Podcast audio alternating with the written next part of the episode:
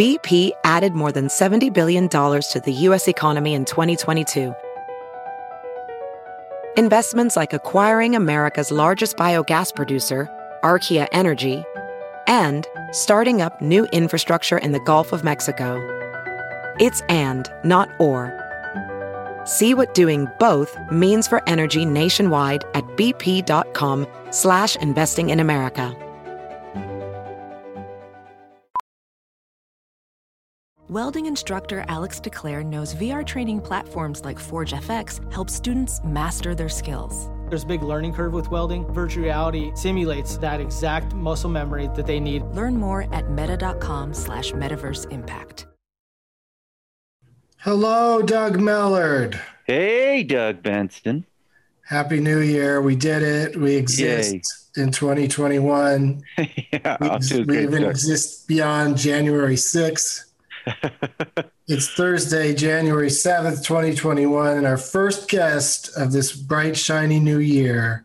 I couldn't ask for a friendlier dude. It's uh, Eric Edelstein. Yay. Yeah, he's a tremendous actor. Uh, from We Bare Bears to Green Room, he's done it all. And we'll talk to him about his career and also where he stands on Doug's, but I hope he does not ever actually stand on Doug's because it would kill us. All right. He's big. He's a big dude. Love it. All right, let's go.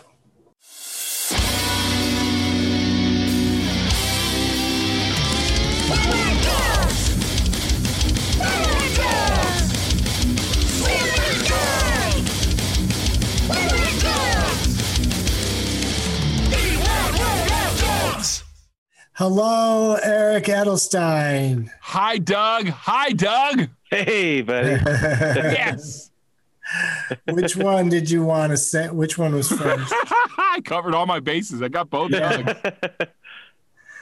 Uh, I guess I'm first alphabetically. Thank you for being here, Eric. I'm fired up. Thanks. It was a weird ass day yesterday. Oh my gosh! Yeah, I'm just glad to get away from the news. Like I, I've been watching it nonstop, so it was great to have some Dougs today to force myself away from it. Yeah, it is kind of like you want something to do. Even yesterday, I wanted things to do, so I still did some of my normal uh, trivia shows that I do on the internet. And um, you know, somebody accused me of not being able to read the room, and I was just like, well, are we supposed to drop everything because of what those weirdos were doing yesterday? That's what they would want us to do. Yeah, I guess. I, I, mean, yeah. it was it was like you know when a car chase comes on the TV. Uh, you know, I almost always see it through if I can. Uh, I don't know why it's so fascinating. So that's sort of what yesterday was. It's just sort of like it was endlessly. Um, you know, it's like w- waiting for the crash or the uh, something something terrible to happen. You know, it's almost a little like it's been a five year car crash, and yesterday is like just when the guy's tire goes out. you know. I, I, mean, I think it's super embarrassing that they just kind of let everybody walk out of there like they didn't do anything. But right. at the same time, uh, that sure did de-escalate things pretty well. It did. And hilariously, none of them believe in masks. So it's going to be remarkably easy to identify them. Like I'm already seeing people online getting identified. A realtor just got fired because she was posting Stop the Steal from inside the Capitol. And it's like, I don't think someone's going to want to buy a house from you, friend. Right. Of course. Jeez. Yeah. So, I didn't even think about the, the masses part to identify. Wow. Yeah. Well, yeah, I mean, because like I saw the guy Matt Gaetz and a couple other people are trying to say it was Antifa, and it's like, uh, you know, you watch the footage in Portland and stuff, and they're usually in masks. So this is kind of where their anti-mask wearing really is going to cost them because they're not wearing masks is going to make it very easily to be identified. Well, yeah, and I mean, some of them, some people posted on their social media, you know, like uh, it's they they really they've decided it's some sort of cause they're, that they're okay with. Is it just is attention that important that even like like is Tiger King taught us that like at least you'll be world famous but you're going to prison? Like is everybody just that desperate for attention? I think to me, it's just they don't know, and they're now living in an alternate reality. And I, I, try to have empathy because I see some friends and loved ones in Spokane that still don't believe in masks. And I try to think like, well, whatever would have happened if at the beginning of COVID, if Neil Young, Willie Nelson, Frank Thomas, Ken Griffey Jr., Barack Obama all came out and said masks don't work and laughed at it the way Trump did. Maybe I'd have a different opinion too.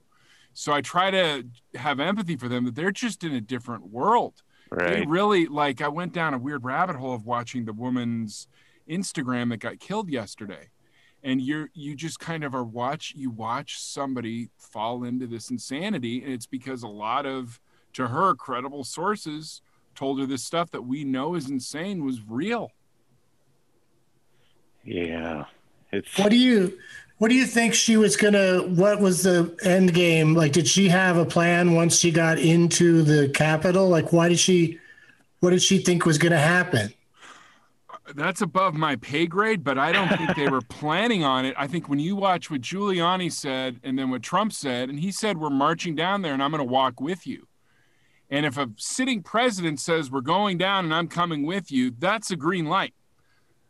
Yeah. That's a green yeah. light. And of course, he didn't walk down. He snuck he, away. He hid in his basement like he claims Biden did. yeah. There's a lot of uh, the projection is strong with that one. Yeah. And so I don't I think they were woven into a frenzy. And if you get on and look at this stuff, they really think that they're the foot soldiers in a battle against a global pedophile cabal and that Epstein is alive and JFK Jr. is going to come and lead them any day now. And I had a couple people because this seems to catch a weird blend of right wingers and then left left wingers in like the healer community. And I had a couple people that surprised me when COVID began. Were like, "Don't worry, it's a front. Trump's going to arrest the pedophiles." And now to the point where you're like, "Okay, it's been about ten months. When is the when are the pedophiles getting rounded up, or when do you come back to reality?"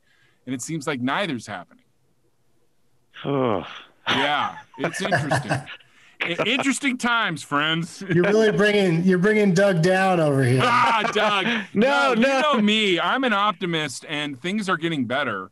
And already oh, no. look, Georgia only happened because Trump threw the election into question. I don't right. think Warnock and Ossoff win that if if Trump doesn't say that the election is rigged. And I and I was happy I think history will look horribly on McConnell and Mike Pence, but for them to actually finally take a stand on the side of sanity and reason yesterday is another silver lining. And, you know, who knows what in the world is going to happen in the hour that we're recording this, but it seems like some people are finally starting to snap out of it because, yeah. you know, I grew up in a pretty Republican area and I was always kind of a weird Democrat but there was never any problem. And you try to talk to somebody that's 27, like 20 years ago, nobody cared what your political party is. All this stuff's new, kind of because we're the beta testers for social media. And we saw how it turned out. And there's a lot of good stuff, but there's a shadow side. And I think down the road, people are going to, it's like when we look at 50 doctors smoking cigarettes saying it's good for you. I think that's kind of how they're going to look upon this era of unfiltered social media and everybody on it all the time. Yeah, and and don't get me wrong, like uh, going into two nights ago, very hopeful. Waking up, very hopeful. Then it hits the fan. Everything's crazy.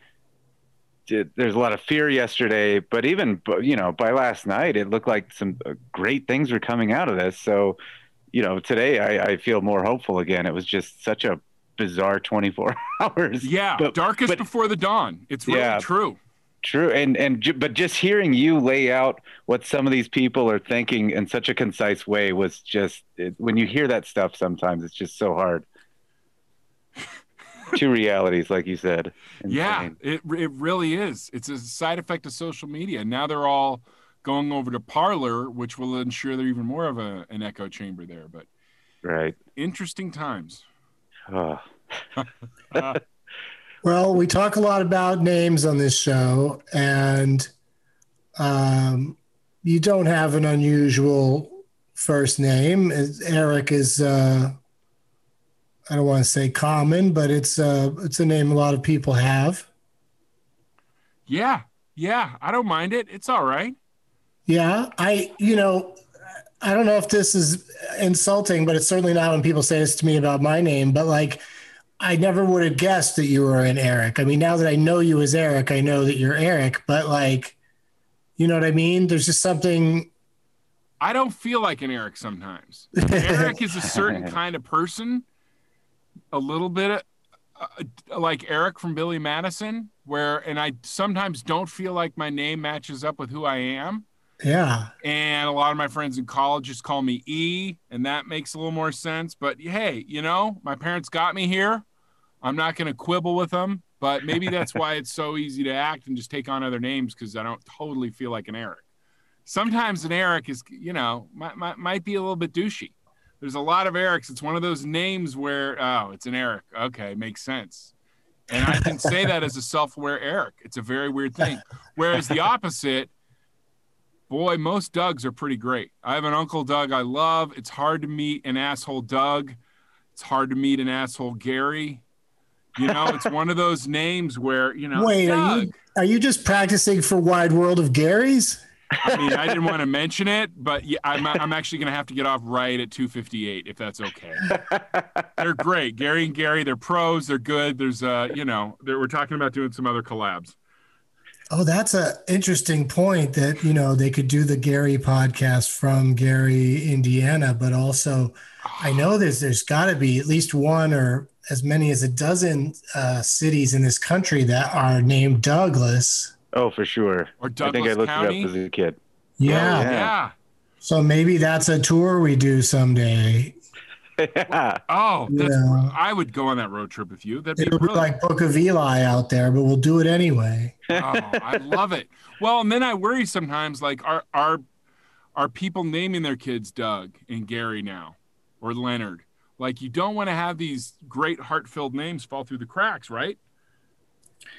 I guess I don't know. I can't. I don't have much of a gauge on how popular Doug is uh, as a name at this point, other than you know you never hear it uh, at the beginning or you know end of each year. They always go the most popular baby names were, you know, and it feels like names like Taylor and like they're always like kind of bougie names, you know, and uh, so you never hear Doug. But I, I I could hear Douglas making kind of a comeback as a like you know, it seems like parents these days want, you know, want kind of a dignified name, even though you're just a dumb baby. I also love Dougie. I think Dougie's a great flip to it too. A lot of people have fun with that. I, you know, I've never, You're not a Dougie. You're I've never a been a Dougie. Like, no, that's never really caught on. I, just a couple people here and there will say it, but uh, But you are a Douglas, and it gives some gravity when I call you Douglas that you can't just be Doug right now. I need Douglas, and I need sanity. That's insane that uh, Eric Edelstein, you hear it here first, is quarantining with the great director David Lynch.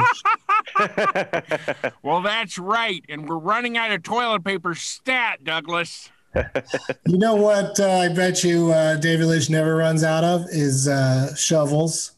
No, he's got Russ Tamblyn ready to shovel the shit. Are you kidding? Oh my He's God! go. There's so many shovels in that the most recent Twin Peaks.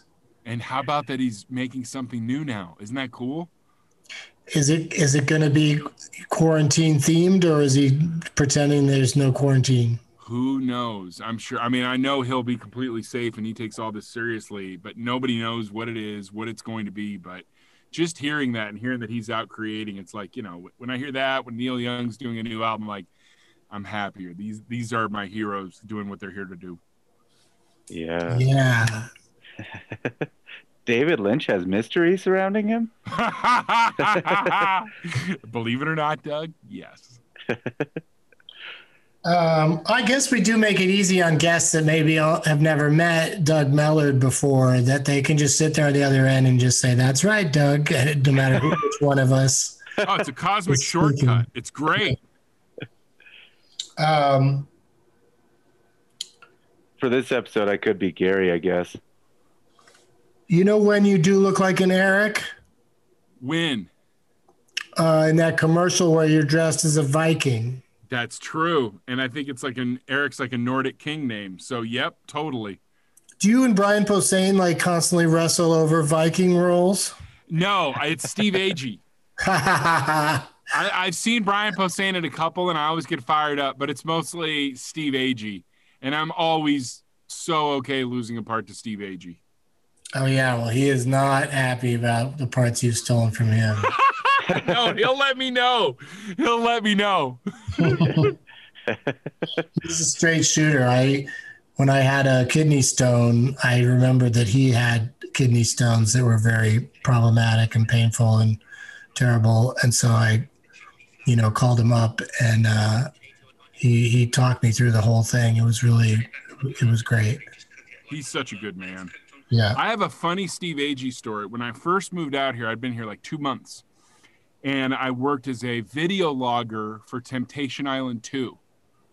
And not to name drop, but I started working there on like my sixth day in Los Angeles. I moved out here, and there was a logger boss, this great guy named Tim Egan.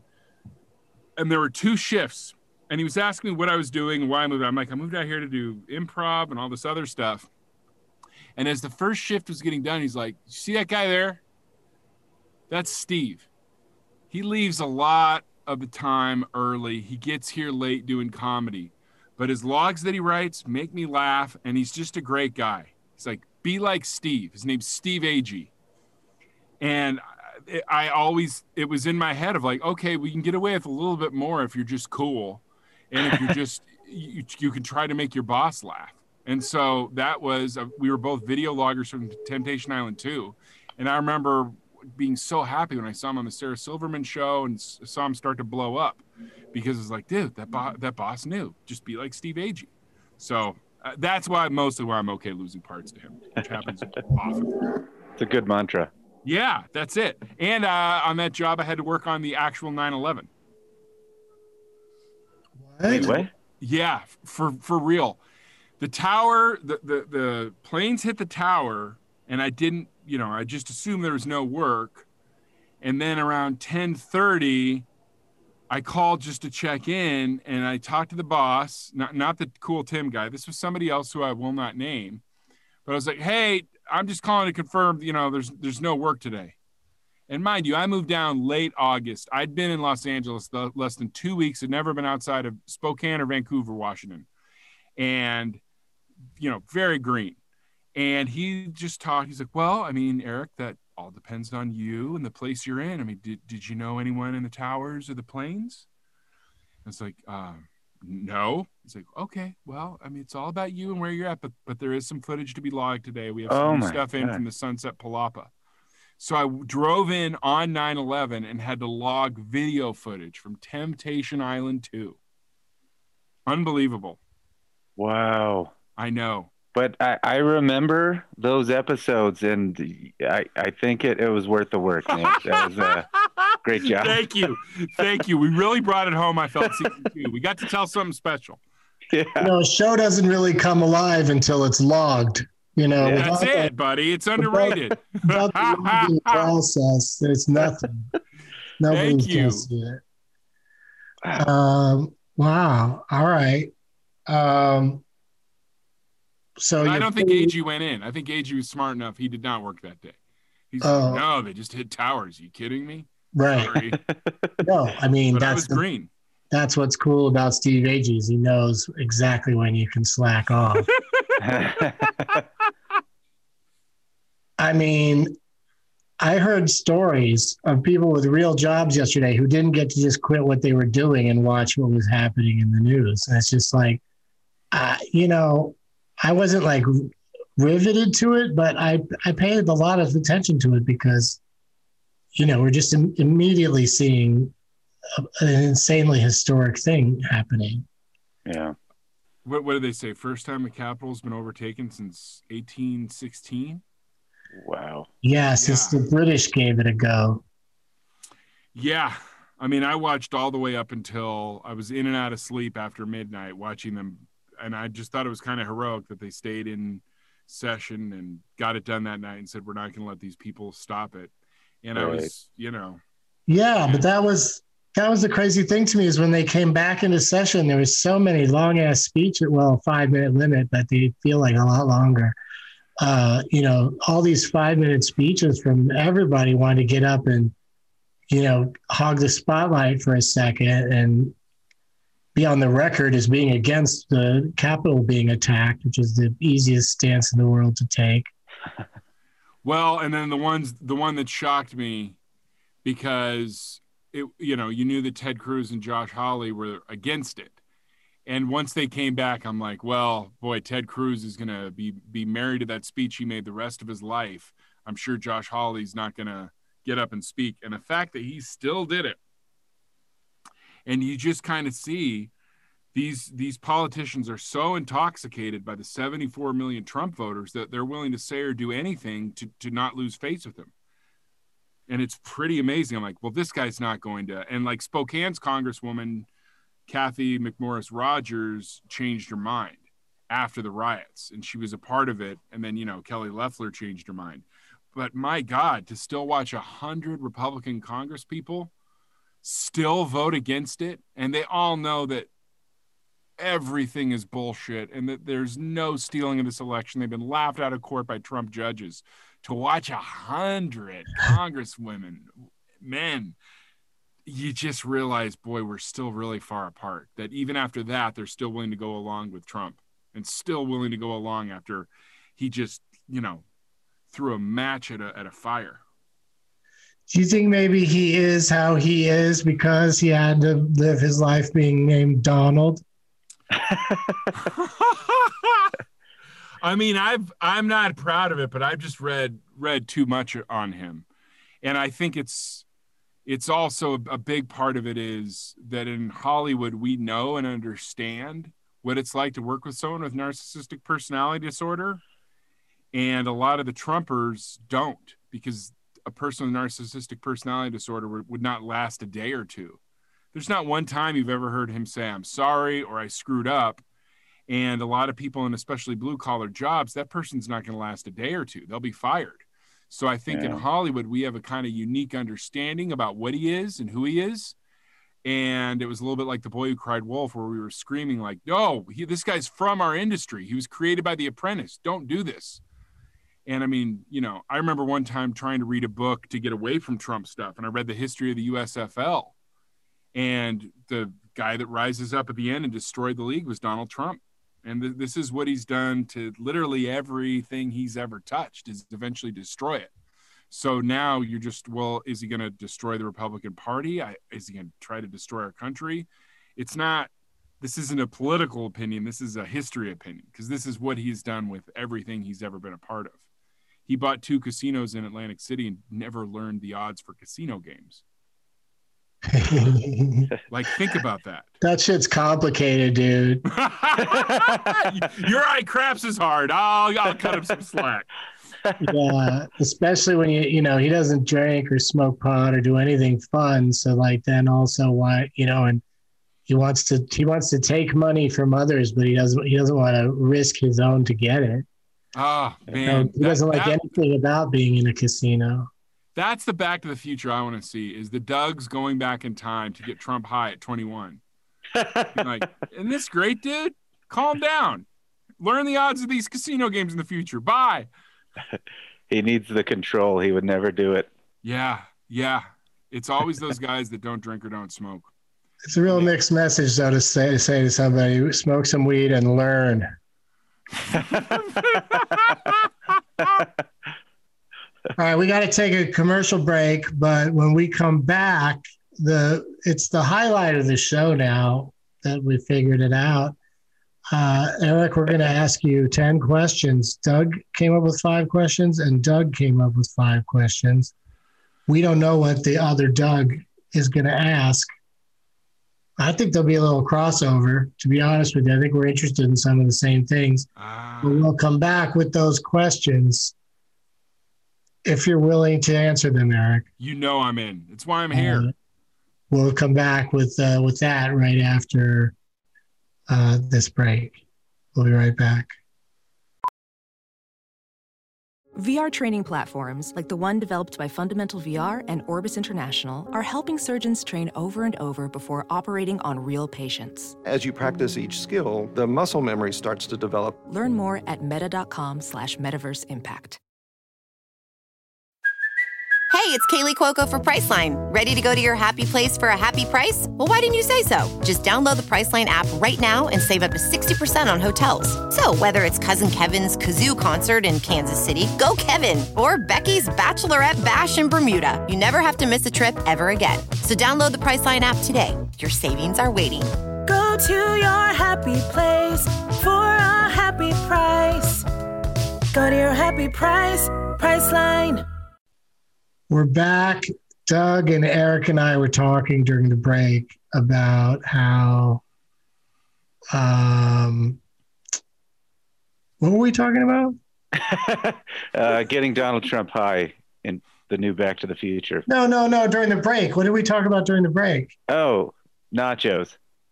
That was it. Oh my God. Eric was like so into nachos, and I'm like, I'm they're all telling you. They're It's the pickled jalapeno. It just sets it apart. You got to get a good one. You can't get the 7 Eleven ones. You can't phone in your jalapenos, guys. What do you say to a guy like me who does not ever enjoy in any context? Well, actually, I'm learning to enjoy it maybe like in a cocktail, but but for the most part, the ta the taste, texture, everything about jalapeno uh, does not appeal to me. Really? Even with the nacho, even as the counter with the with the cheesy buttery No, I just like the cheese and the chip. I grew I grew up with very boring tastes. ah. Uh, you know, Well, my palate's parents. always changing, Doug. You my never know. parents let me eat everything plain. Well, that's the thing. That's why I think it's good that I like like a little jalapeno kind of kick to this one uh, mango margarita that I've been drinking.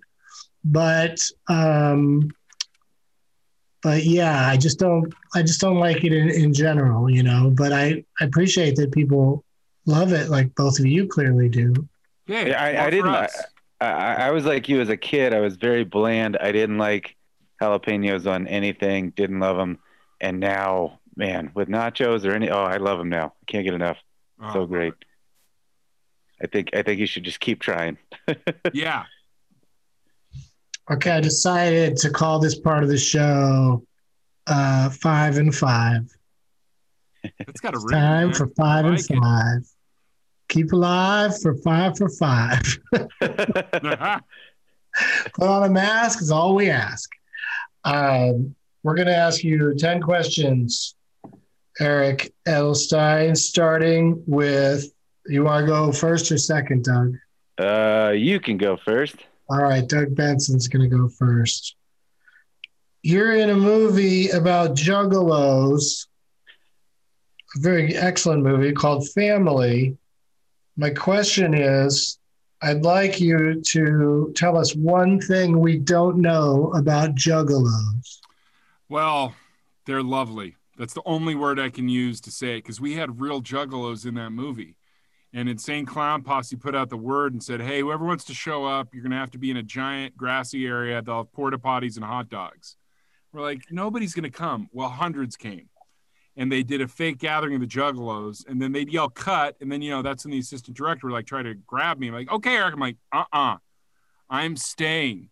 And I stayed and hung out with these juggalos, and they were the nicest, kindest people. I made friends with them. I'm still friends with them. What up, Mankini? He's a juggalo that wears a bikini. He's my friend. I love him. and uh, if you know how they say, if something ever goes wrong, find the helpers. I would also say, find the juggalos. They're here to help. Oh man, didn't see that coming. It's great. For real. Lovely. Lovely. Well, I will accept that answer, even though I did know that already. but Doug learned a thing or two, as did many of the listeners. So that worked out great. Your turn, Doug. Okay. Uh, this is a repeat question, but I had to ask you because I liked asking it the first time. Uh, you, you you were in Shameless, and I I just got to know what do you think are three things you could find in William H Macy's mustache? Oh, for sure, for sure. Whatever he just had at craft services. That's that's not coming out. Um, probably a little bit of shame right now. Over he's concerned about our country. He's an active person, a Chicago actor, and uh, I will say tiny pieces of the Magna Carta. It's when you get to a certain level of rich. I probably shouldn't say this here. There's a whole black market of just eating historical documents, and H. Macy is deep in that game. So little craft services, shame, and Magna Carta. I love yeah. it. Yeah. Yeah. I got a follow up question. what? How does he completely skate on the um, the daughter? You know, the, the, the college admission scandal. Like, how does he? W- wouldn't the father also have been involved in at least one conversation? You know, I wonder if it's just because he's Jerry Lundegaard and like you know he's involved and you just can kind of see him sweating and everyone's like, oh yeah. I mean, he probably well heck, like you know we know he's involved, but we love him and like the show is called Shameless and he came to light playing such pieces of crap that it just doesn't hurt his brand at all. Like we know it, we don't care, we love him. Yeah, some, somebody went to talk to him, but then they looked at his puppy dog eyes and they're like, I, I just I can't see it. Yeah. Well, you also can't testify against a spouse, so maybe they just said, "Well, everything he's going to say is just going to make her look bad." Yeah. So then they didn't. So then they didn't have to have him testify. I guess. I just thought it was weird how how the both the parents of that other kid, uh, Lori Laughlin and and uh, Massimo Babapabo, they um, what are they? Uh, they both went to jail. Yeah. She's just now getting out. He's still in there. I think William H. Macy also, they just couldn't implicate him. And who knows? Maybe Felicity Huffman was improvising. Maybe he didn't know. Your mind goes a million different places. We're like, does he not know? Is he mad at her? Or was he like, Felicity, you got to handle the calls? Who knows? I'm, I'm fascinated by them. They're both amazing actors. Like uh, when we talked to Arden Myrin about working with uh, William H. Macy, uh, the was just off the charts. Her love of his uh, of professionalism and skill. Oh yeah, all I've, I, I didn't have any scenes with him, but I saw him at the table read, and he just was so amazing and put his heart into it. And there's not one time I haven't loved him in something. He's just always good, and I think that's a big reason why he kind of just didn't stick to him. We just love the guy. We need him. It's it's easier to cancel Kevin Spacey.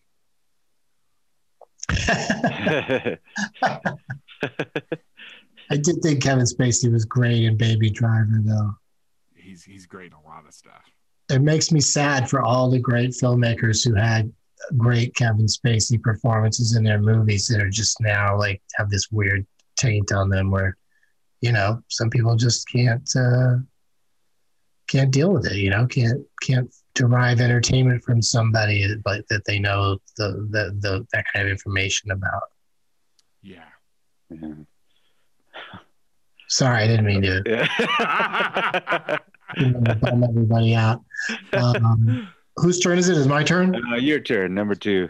Okay, uh, you're in Hotel for Dogs. That's the entire question. You're in Hotel for Dogs. I'm in Hotel for Dogs, and I'm all right. Doug, Hotel for Dogs. Oh, I love it. I, I got you know that was an early playing a bad guy thing, and like it just nails the whole, you know, playing an evil dog catcher in a kids movie is kind of perfect that was my first experience learning that kids will just be terrified of me. And so I'm so happy to do, you know, play a nice guy in children's stuff now. But yeah, I remember and Hotel for Dogs was one of the first movies I did, and I just was so grateful the whole time. But yeah, I'm in Hotel for Dogs. Asked and answered. Oh yeah. Oh yeah. All right. Number two, this is mostly because I read a really interesting story about Hot Pockets yesterday. But uh, what is your go to junk food during quarantine? Oh, man. I get so many Impossible Burgers delivered. Oh, yeah. I mean, oh, I love it. Or there's a new place in the valley called Blazing Burgers that has a drive through. And I went through there yesterday. And it's just the only problem because you can get busted going to these places. Like, before now wearing a mask it doesn't happen but i would go to these you know i would maybe stop to eat at like three or four before my wife had dinner ready and then somebody take a picture and post it online and then you're busted. But then yesterday i went through with my little dog and they gave him a puppuccino. And so he, then they took pictures of him. You can still see it. It's on the blazenburgers instagram stories. But then you know, my little tiny cute dog is eating a puppuccino at the drive-through and they're posting it online. I'm like, ah, busted again. I told my wife I was going to cut back the Impossible Burgers. Here we sit. but yeah, no, I love I love burgers. I had a I I'm not this is not a bit trying to tie it in with anything else. I had nachos delivered 2 days ago from Crossroads. Ooh. They were just incredible. Yeah, I mean there's so much I also I love Chinese food. There's so much that I love and then um Getting busted for an impossible burger isn't the worst thing to get busted for. well, I kind of overdo it. It's kind of like if you just because the way they do it, it just tastes like a burger. And after not having burgers for a while, now it's just above and beyond where I'm having way too many impossible burgers. And even a doctor was like, cut, cut back the impossible burgers. But then yesterday, you know, it was a stressful day news wise is how i'm sure. going to justify it so i went through the drive through and then got busted and next thing i know my dog is being posted online wow yep what's yours i think if i can butt in for just a second i think that eric's uh i think you're the largest person who's ever said the word puppuccino Look, it's a brilliant move. They made my dog very, very happy yesterday. So puppuccino, I'm in. I think it's just like whipped cream sweetened, and he loved it. okay, sorry about that. So, what were you asking us? All right, What's favorite. your favorite go-to junk food during quarantine? Uh, I'm in, I'm in Santa Fe during all this, so I, I anything covered in green chili is my go-to. Oh, I love yeah, it. burrito, Frito pie, you name it. Hey, here's a fun game. Let's see if we can get through. It'll be hard because you know there's reasons for it to come up every time, but let's let's play a game where we see if you we can you know get through an entire episode without saying that you're in Santa Fe. Okay. I think that'd be so funny because everybody listening knows that we're just trying to avoid this. um, but uh, oh, my junk food would be uh, just you know like it's a much shorter list of things I won't eat. Um, which is funny because if there's like like if there's a kind of nut that I don't like, do you guys have? Do you guys like nuts but hate certain kinds? I, I guess I, so. I think I love them all. Yeah, that's what I mean. I think pine nut. Yeah. be all in on nuts or just not that into nuts. But I'm like, I'm uh, I'm mixed nuts. I'm mixed on nuts. I like some of them I love, and others I don't want to eat at all. So I was just gonna say, with regards to snacking, it's still funny how no matter how hungry I get, if it's something I don't really like, I won't I won't uh, break down and have it anyway. You know. Uh, now, do you? Uh, my problem is I get mixed nuts and I just pick out the cashews. So I'm like, I should just buy cashews. Right. Well, cashews are my favorite, but like as an example, I know somebody that doesn't like cashews. So if it's mixed nuts with cashews in there, that that means no go to the whole thing. Oh wow! you ever do nuts.com, Doug? I'm, I'm setting you up for a joke or three there, but nuts.com you can get really good nuts delivered. I mean, they just decide the day that things could be delivered via the internet. They must have gotten that uh, that domain yeah, they had to be a couple other people too. Fucking the first people to go, we should have a website it's called Nuts. Oh, it's so good. Dot com. It's not even nuts.org. nuts. Dot, uh, are there any other ones? Nutstop. I comparison price my nuts. So there's also Nutstop, and they do a great job too. Oh, I meant you know other. Uh, Oh, like Sites, .net. com, net, org. Oh. What's the one that's not? That's uh, org is the one that's always charities. Right, Arden. Didn't she have dot vodka? Yeah, how does that work? I don't know, but I love it. Yeah, that's the future.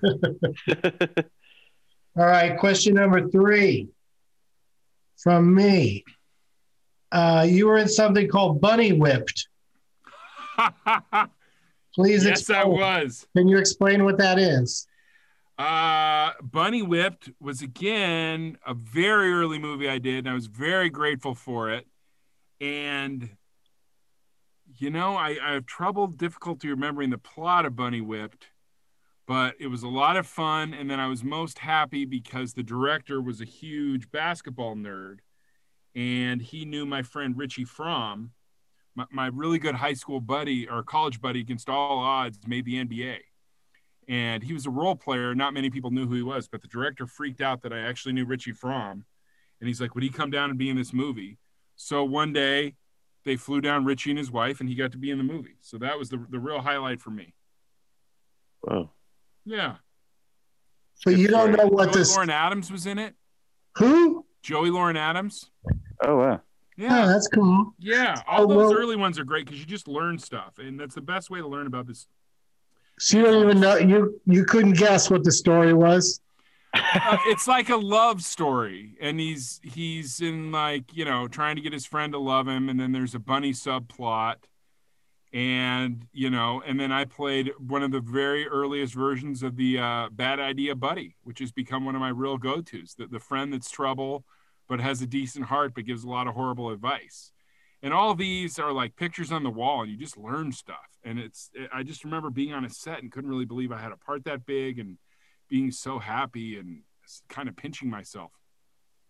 So which character do you think was bunny whipped? I think the lead, the lead, and I remember the other thing that happened was the the one of the actors who will remain nameless uh, pantsed me, God. and as a prank, and I was behind in the laundry, so I was not wearing any underwear. Oh my So this guy pants me in front of the whole crew, and I, you know, I kind of threatened him. So I- Man, I, that's- don't ever get too angry often, but that was one time I really did because I felt Yeah, I so, can see that. so darn embarrassed. It's also a And, uh, bold move for somebody to pants someone so big. Yeah, it is. You know, it's a former child actor. A lot of times they, they'll they don't get some of Uh, the discipline they need early on. That's why you got Kirk Cameron out singing Christmas carols unmasked and and Ricky Ugh. Schroder bailing out people he shouldn't be bailing out of jail. But God bless. Yeah, those kid actors, they really uh they grow up to be bad actors in more ways than one. Well, it's like rolling the dice. It's like they can go the Ron Howard route or they can go the Kirk Cameron route. Because the Kirk Cameron thing drives me nuts. Where I'm like, we, we're at zero percent hospital capacity, Kirk, and you're having unmasked. Well, now that's his whole now that's his whole brand, his whole career is just being as religious as possible But and like, still trying and still trying to work in entertainment. So he's just like got he's got the term follower is really appropriate for anybody because that like Yeah. that saving Christmas movie he he did, we watched it in a theater, you know, and made jokes during it, but it was rough. It is like a terrible, terrible excuse for a movie. There's like extended scenes of just conversations like in a car in a garage. Like it's just and it, and like they like they, there's nobody around to be the editor, so they just you know would use uh, like super long super long dialogue scenes where they just keep kind of repeating the same things and it's so bad and not fun bad you know it's just bad oh, what a bummer. yeah but fun bad that sounds like a fun genie character Sinbad is fun bad. Yeah. Yeah, he is. all right question number four from doug or three Or number three? Three, yeah. Uh, Eric, some quick words of advice for a very young but already uniquely bizarre 2021. I think the light is coming. Uh, You know me. I, I'm optimistic. I think it's darkest before the dawn. I think good stuff is on the way. Um, I think everybody should follow their creativity. If they've got some weird dream that they've been pushing down, things are so crazy right now. Let go of the fear. Put yourself out there. If it's a song you want to write, if it's a podcast you want to record, if you want to do a play, if you want to act, just go do it go do it. You'll be happier. You don't want to wonder what if. If you do it and you suck, that's better than not trying it at all. Great. That's great. Everybody needs to hear Yeah. stuff like that right now. that's right go out there and suck everybody At If least you're really you know bad you at- suck. if you're really bad at overtaking a country in a coup, just run into the building and then see what ha- see what happens. next. Which they were. Probably should have worn a mask. Probably shouldn't have posted online. They defended. that's the only. That's where I'm dead wrong. I gave. I just I'm I wrong. still just can't I can't get over like the idea that they that something was going to happen other than delaying this uh, dumb uh, thing. They were already in the middle of a delaying tactic when they ended up delaying everything, and uh, it's just like what's what's the point of it? I mean, they're just all they're all crazy, right? They've been I mean, forced into another reality.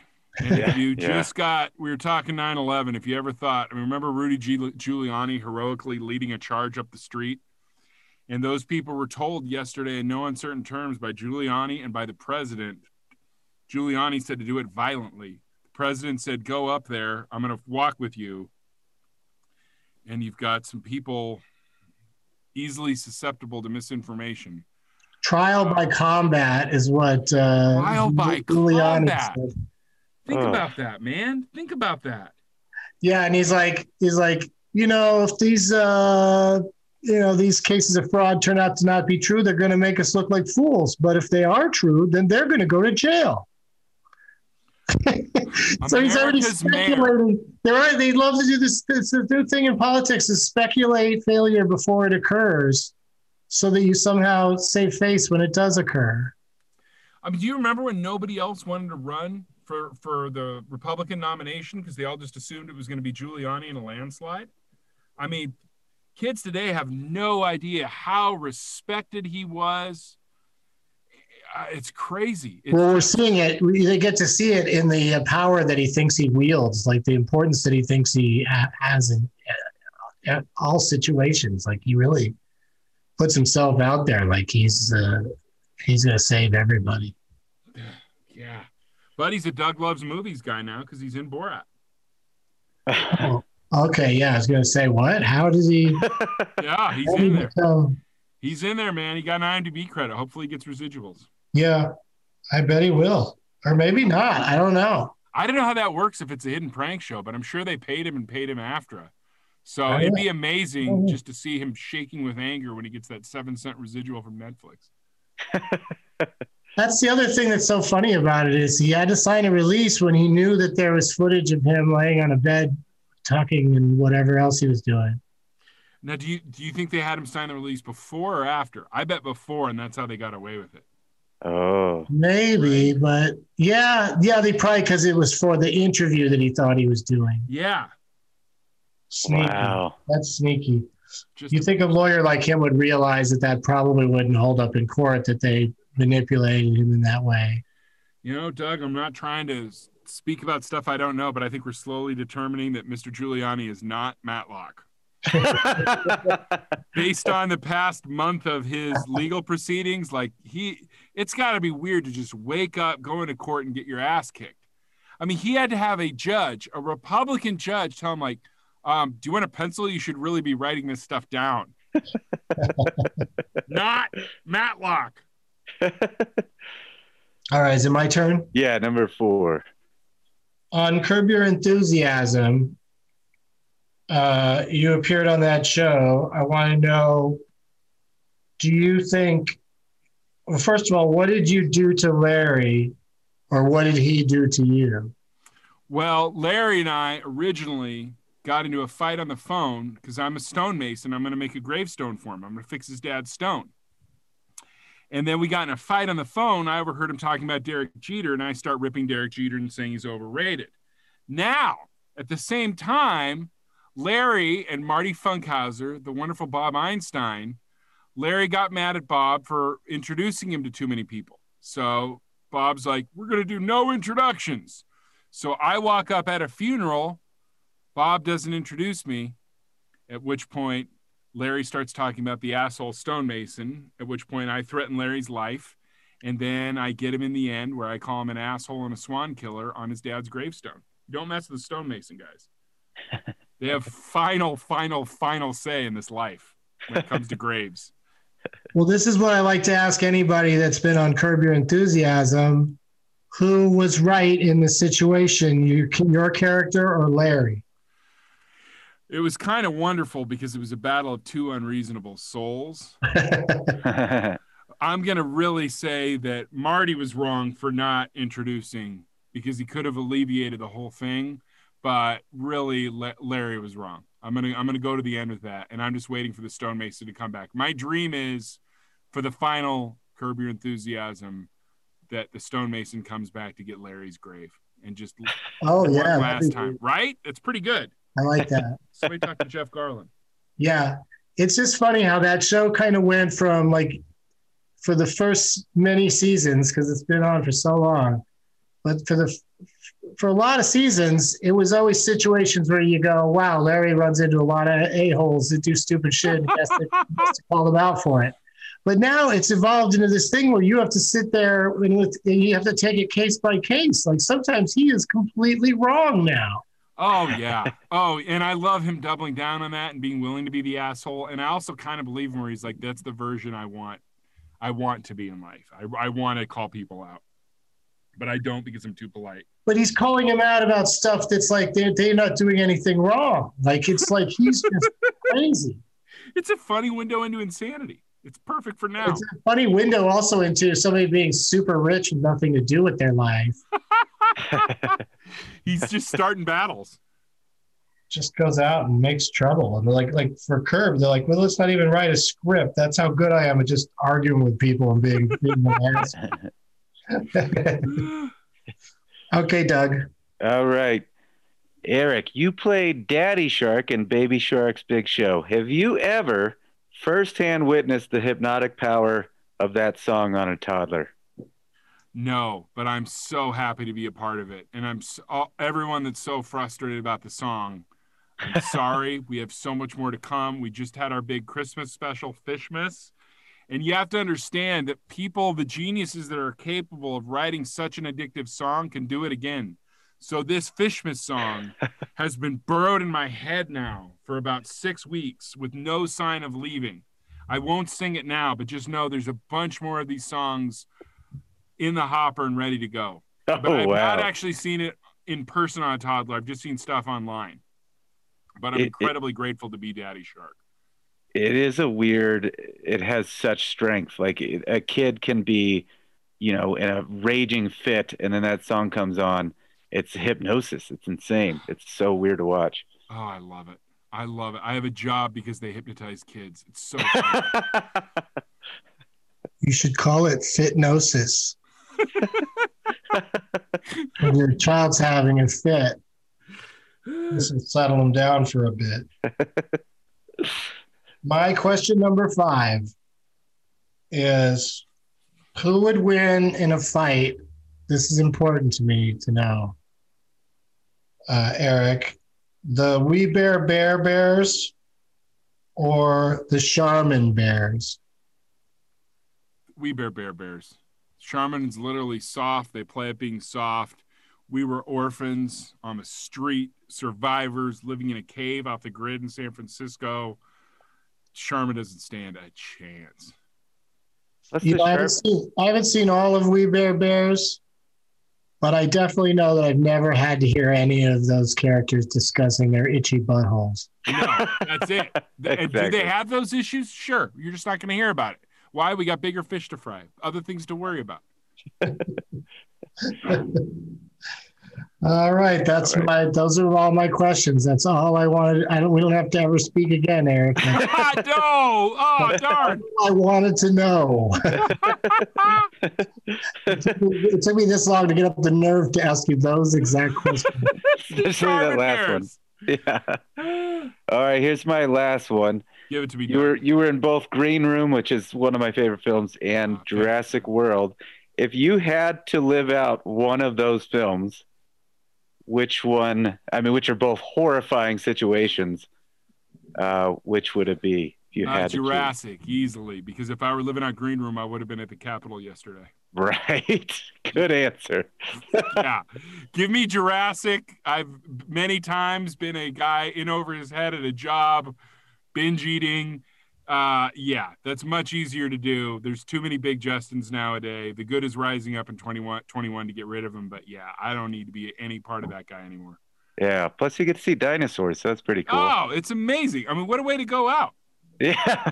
I guess. Doesn't I think Justin sounds like too like I don't ever think of Justin as being like a bad guy. No, that's what ama- is amazing. And you don't ever hear the term Big Justin.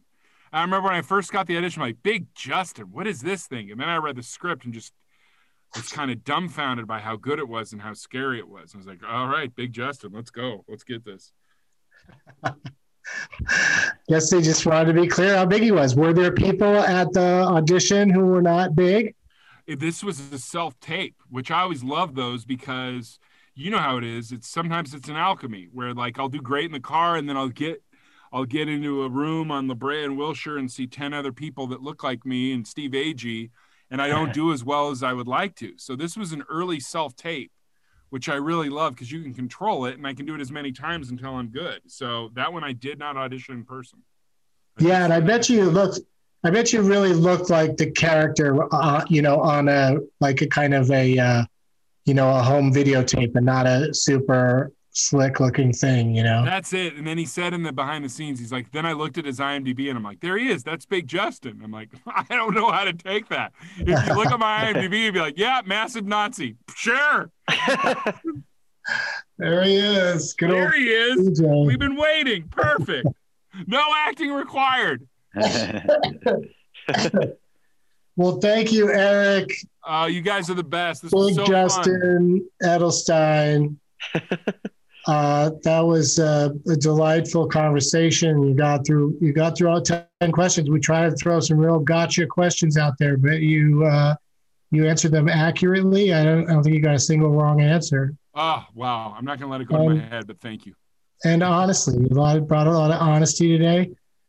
Talked it was good to talk about this stuff. I didn't know if we would get into any of it, and you know, I've been watching news nonstop for 24 hours, and it was it, it was healing to be able to talk about it with the Dougs. You know your stuff. Have you ever thought about being a talking head on, uh, you know, a pundit on one of those shows? I, I would love to do it a couple times just because I'm so fascinated by all of it. And I'm a political junkie. I love this stuff. I just read a thousand page book on the 88 presidential election called What It Takes that I can't recommend enough. But I, I'll leave it to those guys and I'll just keep acting. But I'm hoping something happens now. I'm hoping yesterday was the bottom so people can finally start to come together and maybe start to see the wizard behind the curtain because he sure did not walk over there with him and he sure set a bunch of people up for a fall. Yeah, yeah, it was uh, uh it was strange and uh, you know, appreciate you uh like many of us paying attention to uh to what's going on cuz it all seems, you know, pretty clear that we still have a pretty serious issues with uh, race and law enforcement and uh, elections. yep. Yeah. And I think you also saw they've been, you know, the first article somebody linked to it was in 1996 talking about the troubling link of, uh, you know, white supremacist and militia groups coming into law enforcement. And it's wow. been an issue for a while we haven't wanted to talk about, but I think now it's something we got to start to start to address. Yeah. Let's yeah. address it. Let's stamp it and let's send it. Yep. Yep. yep. Yeah. Thank you, Eric. All right, guys. This was a blast. Thanks, Till next time. Bye, Dougs. Bye. Bye. Yay. And, uh, as always, since you know Eric is on We Bare Bears, I thought this would be a good title for this episode. We dig Dougs. Got it.